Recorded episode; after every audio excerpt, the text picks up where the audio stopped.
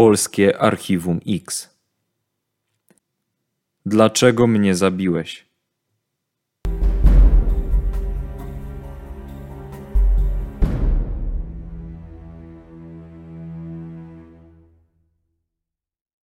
W październiku 2007 roku na komisariat policji w miejscowości niedaleko Olkusza przyszedł Tomasz P. Młody mężczyzna na co dzień mieszkał na wybrzeżu, jednak co jakiś czas przyjeżdżał na południe Polski. Tomasz chciał zgłosić śledczym zaginięcie swojego ojca, Jarosława. Panowie nie utrzymywali zażyłych relacji. Syn zeznał, że nie widział swojego taty od kilku miesięcy. Nie otrzymał też od niego żadnej informacji, a to wzbudziło jego niepokój. Zeznania mężczyzny sugerowały, że zaginiony Jarosław nie mieszkał ze swoją żoną od kilku lat. Po wyprowadzce z domu najpierw zamieszkał ze swoją córką, a później ze swoimi znajomymi, parą, Henryką i Stanisławem R. w zachodniej Małopolsce. Znał ich z czasów pracy w Hucie Katowice.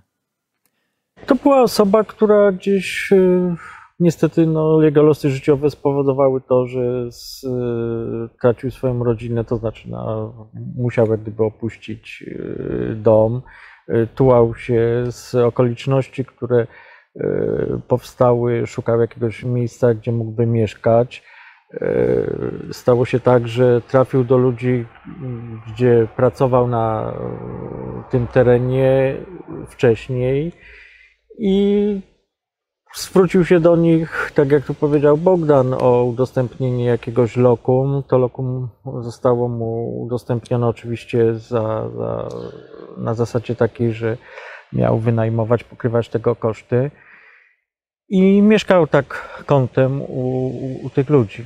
Czyli generalnie gdzieś tam to życie spowodowało to, można powiedzieć, że, że, że, że musiał się tułać i szukać kąta u, obcych ludzi. To jest właśnie historia, jak Mariusz mówisz, zwykłego człowieka, którego właśnie no, rozpad małżeństwa spowodował, że początkowo mieszkał u swojej córki, a później po prostu trafił do domu człowieka, z którym pracował w hucie w Katowicach, prawda? Jego syn mieszkał na wybrzeżu i to właśnie on się zainteresował, że ojciec od kilku dobrych tygodni, jak miał to zawsze zwyczaju, zawsze się z nim kontaktował, pytał, co z nim jest. Nagle, nagle ten kontakt ucichł i on to powiadomił policję właśnie o zaginięciu ojca. Policjanci w pierwszej kolejności sprawdzili Tomasza P., który zgłosił zawiadomienie o zaginięciu. Mężczyzna miał jednak mocne alibi i nic nie wskazywało na to, aby mógł mieć z tym zdarzeniem coś wspólnego. Funkcjonariusze postanowili zatem porozmawiać z państwem R. Było to rutynowe rozpytanie. W aktach śledztwa znajduje się policyjna notatka. Jeden z mundurowych zanotował, że Henryka R. była bardzo poddenerwowana i zachowywała się dziwnie. Twórcy krakowskiego Archiwum X lubią podkreślać za greckim filozofem Epikurem, że miarą prawdy są emocje, a ślad tych emocji dostrzegli w odpowiedziach kobiety. Stanisław R. podczas rozpytania odpowiadał rzeczowo i spokojnie. Jego postawa nie wzbudziła żadnych zastrzeżeń przepytujących go mundurowych. Stanisław twierdził, że Jarosław był jedną z wielu osób, które wynajmowały pomieszczenie w ich domu. Z jego relacji wynikało, że zniknął on w czerwcu 2007 roku. Jakiś czas po tym zdarzeniu zaginiony mężczyzna miał przesłać kartkę, w której informował, że przebywa w Katowicach. Z treści pisma wynikało, że nie ma on pretensji do małżeństwa, bo zdawał sobie sprawę, że brykał. Obecnie ma mieszkać na Załężu w Katowicach razem z kolegą. Pytał, czy jak będzie źle, to może przyjechać. Co ciekawe w tej konkretnej sprawie, nazwa dzielnicy zamiast przez rzec z kropką została napisana przez RZ. Śledczy z krakowskiego Archiwum X zwrócili uwagę na to, że z wiadomości zapisanej na kartce wynika, że pan Jarosław rozważa powrót do domu swoich znajomych, jeśli będzie mu źle. Tymczasem w aktach śledztwa znajduje się zeznanie Stanisława R., które złożył kilka dni po zgłoszeniu zaginięcia Jarosława. Było to z samego rana. Nie było go przez cały dzień, nie wrócił na noc. Zauważyłem, że furtka na podwórku od strony lasu jest uchylona. Sądziłem, że Jarek wyszedł znowu pić ze swoimi znajomymi. Pamiętam, że około półtora miesiąca wstecz Jarek przesłał do mnie kartkę. Pocztówkę z Katowic. Z informacji na tej kartce wynikało, że wyprowadził się ode mnie, ponieważ jak stwierdził, nie przepadał za moim towarzystwem oraz tymi osobami, które u mnie mieszkały. Ostatni raz, kiedy go widziałem, w czerwcu przed opuszczeniem domu, był krótko ostrzyżony. Miał zapuszczonego sumiastego wąsa. To wszystko, co mam do powiedzenia w tej sprawie. Z zeznań Stanisława wynika, że Jarosław opuścił dom m.in. z powodu relacji z właścicielem. Z kolei na przesłanej przez niego kartce była informacja, że może chcieć wrócić. Obie te informacje wzajemnie się wykluczały. Przesłana kartka mogła być też elementem roztaczania iluzji. Sprawcy często po dokonanej zbrodni próbują skierować śledztwo na inne tory. Zostawiają fałszywe informacje, fabrykują listy od osób, które rzekomo żyją, opowiadają o wersjach i zdarzeniach, które nigdy nie miały miejsca. Kartkę, która została rzekomo napisana przez Jarosława, przekazano do Laboratorium Kryminalistycznego Komendy Wojewódzkiej Policji w Krakowie. Biegły stwierdził, że zapisy ręczne sporządzone długopisem wypełnionym czarną pastą długopisową w obrębie rewersu kartki pocztowej z wizerunkiem kościoła i napisem Katowice nie zostały nakreślone ani przez Jarosława P., ani przez Henrykę i Stanisława R. Tymczasem po zniknięciu Jarosława R. na jego konto wciąż wpływała renta, która była systematycznie wypłacana z bankomatów w okolicach Katowic. Po przejrzeniu zapisów kamer okazało się, że osobą, która pobiera pieniądze jest Henryka P. Śledczy z krakowskiego archiwum X byli wtedy pewni trzech rzeczy. Karta pocztowa, która została wysłana, nie pochodzi od Jarosława P. Pieniądze z konta wypłaca Henryka R., a sam Jarosław P. zaginął.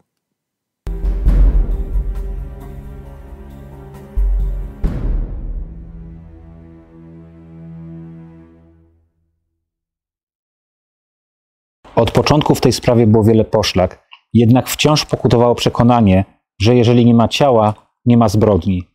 Z tego powodu śledczy doszli pod ścianę. Przeszkodą w tego typu wykrywaniu spraw jest ta niepisana e, zasada panująca w wymiarze polskim przynajmniej sprawiedliwości. Nie ma zwłok, nie ma sprawy. Tutaj nie było zwłok i to powoduje, że po prostu no, organa ścigania zaczynają błądzić i, i, i nie bardzo wiedzą, co mają w danej sprawie zrobić. Przy wielu tych sprawach, że znika człowiek, y, tutaj akurat, tak jak wcześniej powiedział Bogdan, no, mieliśmy mieliśmy tą możliwość, że, że jednak widzieliśmy, że ten człowiek zniknął, jednak wokół e, jego osoby dzieją się te rzeczy, które się działy, czyli prawda, ktoś pobiera jego e, pieniądze. Tutaj mogliśmy zakładać, że właśnie te pieniądze, pobieranie ich powoduje to, że ktoś e, celowo jak gdyby ma korzyść finansową i można było zakładać, że to, to z analizy, że ta osoba została pozbawiona E, niestety życia. Natomiast no, różne okoliczności, które były w tej sprawie, tak jak tutaj mówiliśmy, czyli to rozsiewanie iluzji, tutaj jak tutaj mówimy, o której mówi często Bogdan, powodowało to, że jednak e, te osoby, te osoby próbowały e, ukryć to w taki dosyć przebiegły sposób, prawda? Czyli wysyłały listy tutaj próbowały skierować ten trop na e, teren jakiejś tam większej aglomeracji, czyli tam e, Katowic, że ta osoba wyjechała, przebywa gdzie indziej, że nie można ustalić e, okoliczności jego aktualnego pobytu. Tymczasem kilku świadków zeznało, że podczas pobytu w domu państwa R Jarosław był bity i maltretowany przez Stanisława i Henrykę. Okazało się również, że zaginiony mężczyzna, podczas gdy mieszkał u swoich znajomych, miał im przekazywać większość pieniędzy ze swojej renty. Prokurator wydał decyzję o zatrzymaniu pary. Tuż po zatrzymaniu Henryka P. opowiedziała policjantom z archiwum X nową wersję wydarzeń.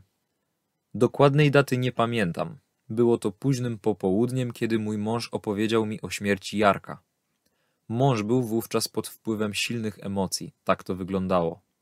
Raczej nie był pod wpływem alkoholu, a na pewno nie był pijany. Widać było, że nie wie, co ze sobą zrobić. Siedzieliśmy wtedy przy ławie i rozmawialiśmy na jakiś temat, ale nie pamiętam o czym. Nagle mój mąż powiedział: Muszę powiedzieć ci coś ważnego o Jarku. Następnie, jednak nie jestem w stanie dokładnie zacytować jego słów, mąż powiedział mi, że w niedzielę, kiedy to ja byłam na komunii u krewnych w godzinach wieczorno-nocnych, robił obchód w domu i wtedy w pomieszczeniu gospodarczym znalazł nieżywego Jarka. Według słów mojego męża, wszedł on do tego pomieszczenia i zobaczył, że Jarek leży na wersalce i cytuję: jest granatowy. Kiedy kobieta zapytała swojego męża, gdzie teraz jest Jarek, usłyszała: Nie wiem. Później para do tego tematu już nie wracała. Kobieta zeznała także, że po zniknięciu Jarosława znalazła jego kartę bankomatową i postanowiła, że będzie wypłacać z konta pieniądze. Zawsze powtarzam i tego nigdzie nie znajdziesz, Dawidzie, w żadnym podręczniku kryminalistyki, ale każde postępowanie przygotowawcze to w skrócie można, tak grę, można stwierdzić, że to jest taka gra pokerowa po prostu. Z jednej strony jest graczem policja, z drugiej strony domniemany sprawca. Y, pamiętam, że przeskakiwaliśmy z prokuratorem, jeszcze z jednym policjantem przez ogrodzenie. Dom był otwarty, biegliśmy do, do pomieszczeń. Y, zastaliśmy pana leżącego w łóżku, jak się później okazało, wtedy mieliśmy pierwszy, y, pierwszą styczność z tym człowiekiem. Leżał w łóżku, to już była godzina gdzieś 11, między godziny przedpołudniowe i oglądał telewizję. Spytał, o co chodzi, pokazaliśmy mu legitymację i nakaz e, zatrzymania jego e, prokuratorski w związku z popełnieniem zabójstwa mm, pana Jarosława. On stwierdził, co? Zabójstwo? Machnął ręką i zaczął e, zmieniać mm, pilotem programy w telewizji. Już wtedy miałem taką pierwszą przesłankę, że trafiliśmy na niezłego gracza, właśnie na niezłego pokerzystę. Później się jeszcze bardziej upewniłem w tym przekonaniu. Mianowicie w tej historii w tle tego nie mówiliśmy dotychczas, ale wiedzieliśmy w momencie, badając tą sprawę, że pan w przeszłości leczył się na, na serce, był poważnie chory na serce. Musieliśmy sprawdzić, czy w ogóle po zatrzymaniu będziemy mogli go osadzić, prawda, w areszcie. W związku z tym przez no, kilka miesięcy zbieraliśmy dokumentację medyczną. Ta, ta, dokumentacja trafiła później do biegłego medyka sądowego w zakładzie, zakładzie medycyny e, sądowej w Krakowie. I jego, z jego orzeczenia wynikało, że możemy go zatrzymać, może być on osadzony w areszcie śledczym, natomiast nie może przebywać w policyjnej izbie zatrzymań. I pamiętam, no, musieliśmy po prostu, nie mogliśmy skorzystać jak zwykle z aresztów na ulicy Mogilskiej w Krakowie. Mm, prokuratura mm, po prostu nawiązała współpracę ze szpitalem, tam specjalistycznym, umieściliśmy e, pana mm, po zatrzymaniu. Byłem przy tym zatrzymaniu, później cały, całą noc pilnowała go prewencja i pamiętam, że kiedy no, wtoczył się, bo to było łóżko już na kółkach do tego pokoju, zauważył, że jest włączony telewizor, i od razu próbował znaleźć pilota. Trafił akurat na taki dozownik y, do kroplówki i tym takim przedmiotem przypominającym pilot próbował zmieniać y, właśnie programy. W ogóle się nie, nie odzywał, nie rozmawiał w ogóle, nie, nie, nie twierdził, że jest niewinny, w ogóle, w ogóle nie, nie wracał w ogóle w kontakcie z nami, nie nawiązywał żadnego żadnych informacji do, tej, do sprawy, w, której, w związku z którą został zatrzymany. I to było taki drugi raz stwierdzenie, że stwierdziłem, że mamy naprawdę z takim graczem do tej pory się nie, nie spotkałem.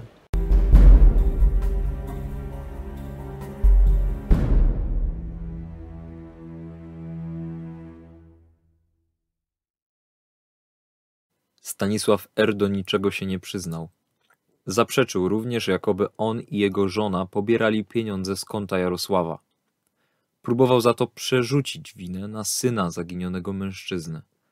Stanisław stwierdził tylko, że kartkę wysłaną rzekomo przez Jarka wysłał on.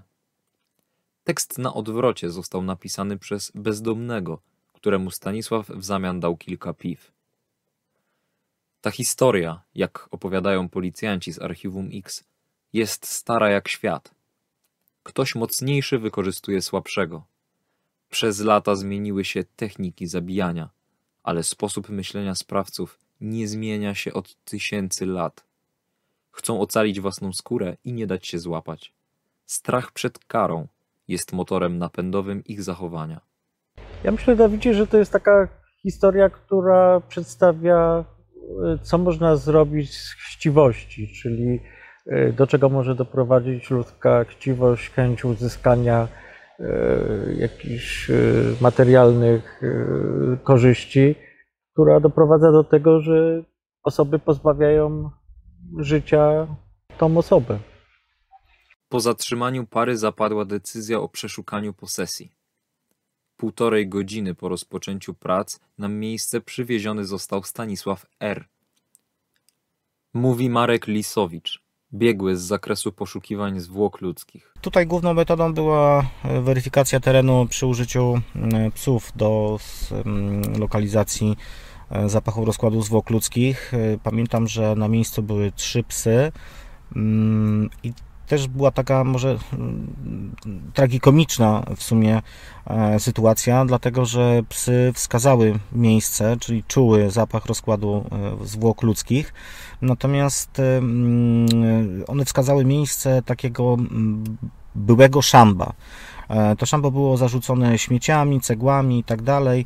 Mm, po części to zostało wyjęte, natomiast no, generalnie gdzieś tam mm, też nie miałem może, ponieważ byłem na początku drogi jako przewodnik e, psa, też nie miałem do końca takiego przekonania, czy aby na pewno pies zaznaczył e, zapach rozkładu zwłok ludzkich, czy to może były jakieś inne bardzo zbliżone zapachy. Natomiast potem w nocy, mm, już nawet nie pamiętam, czy następnego dnia zadzwonił do mnie Boguś i powiedział, że jednak e, psom się należy kiełbasa, bo te zwłoki rzeczywiście były. Pamiętam właśnie też podobną sprawę z, e, z okolic Szczekocin. Na żwirowni szukaliśmy zwłok dziewczyny i pies zaznaczył miejsce. Ewidentnie czuł zapach rozkładu zwłok ludzkich, natomiast w czynnościach, w czynnościach brała udział koparka. E, I, ale rozkopała ten teren i tych zwłok nie było, co więcej nawet nie było skrawka e, ubrania.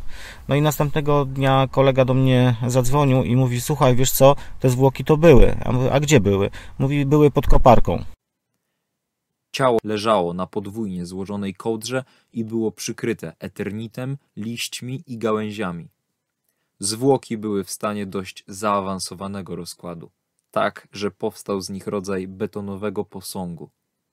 Istniała obawa, że po jego wydobyciu z ziemi rozpadnie się. W zakładzie medycyny sądowej w Krakowie, po przeprowadzeniu sekcji zwłok, lekarz medycyny sądowej stwierdził, że zgon nastąpił w wyniku silnych obrażeń wewnętrznych. Mogły one powstać w wyniku zadawania ciosów nogą. I często jest tak, że wydaje się, że sprawa jest prosta. Wszyscy wszystko wiedzą, a mimo tego właśnie nie ma zwłok, nie ma sprawy, a czasem są zwłoki i też nie ma sprawy. Bo zawsze gdzieś ta ziarno wątpliwości możemy zastać, bo tak naprawdę całą prawdę zna tylko morderca i on tak naprawdę będzie wiedzieć, co w jego głowie się działo. No to jest właśnie to zjawisko, które wielki Pascal, filozof, matematyk, fizyk określił, że człowiek to zlew niepewności. On e, to trzeba się z tym, dedek, dobry detektyw musi się zmierzyć z tym zjawiskiem. To, to poczucie niepewności jest w każdym człowieku, ale nie może cechować ta niepewność detektywa, prokuratora i sędziego. On musi mieć pewność, ale tą pewność taką e, przez duże P, bo inny filozof Hegel stwierdził, że wrogiem prawdy jest pewność. Czasami nam się wydaje, że coś jesteśmy pewni. Jest to bardzo złożone zjawisko i trzeba się z tym zmierzyć troszeczkę wysiłku, żeby, żeby po prostu poznać, jak człowiek funkcjonuje, jak ta niepewność wpływa na jego decyzje, na podejmowane działania. Proces w sprawie śmierci Jarosława P. rozpoczął się kilka miesięcy po ujawnieniu ciała. Stanisław R. przyznał się tylko do profanacji zwłok. Zmienił też swoje zeznania. Z jego słów wynikało, że żona nie była na komunii w momencie znalezienia zwłok, a w domu. Przed sądem zeznał. Zaczęliśmy się wtedy zastanawiać z żoną, co zrobić ze zwłokami i doszliśmy do wniosku, że pochowamy je u siebie na podwórku. I tak też zrobiliśmy, wkładając zwłoki Jarka do takiej pustej piwniczki po szambie. Potem uzgodniliśmy ze sobą, że żona miała o niczym nie wiedzieć. I tak wszystko trwało do momentu, aż zostałem zatrzymany przez policję. Ostatecznie Stanisław R. został skazany na 8 lat za pobicie ze skutkiem śmiertelnym. Jego żona usłyszała wyrok dwóch lat pozbawienia wolności w zawieszeniu na 5 lat. Stanisław wyszedł z więzienia po dwóch tygodniach. Sąd ze względu na jego stan zdrowia zawiesił odbywanie kary. Mężczyzna zmarł kilkanaście tygodni po wyjściu z więzienia. Kluczem do rozwiązania tej zagadki okazała się ludzka chciwość. To właśnie zło przechodzi przez człowieka i to w człowieku powinniśmy szukać prawdy, którą skrywa.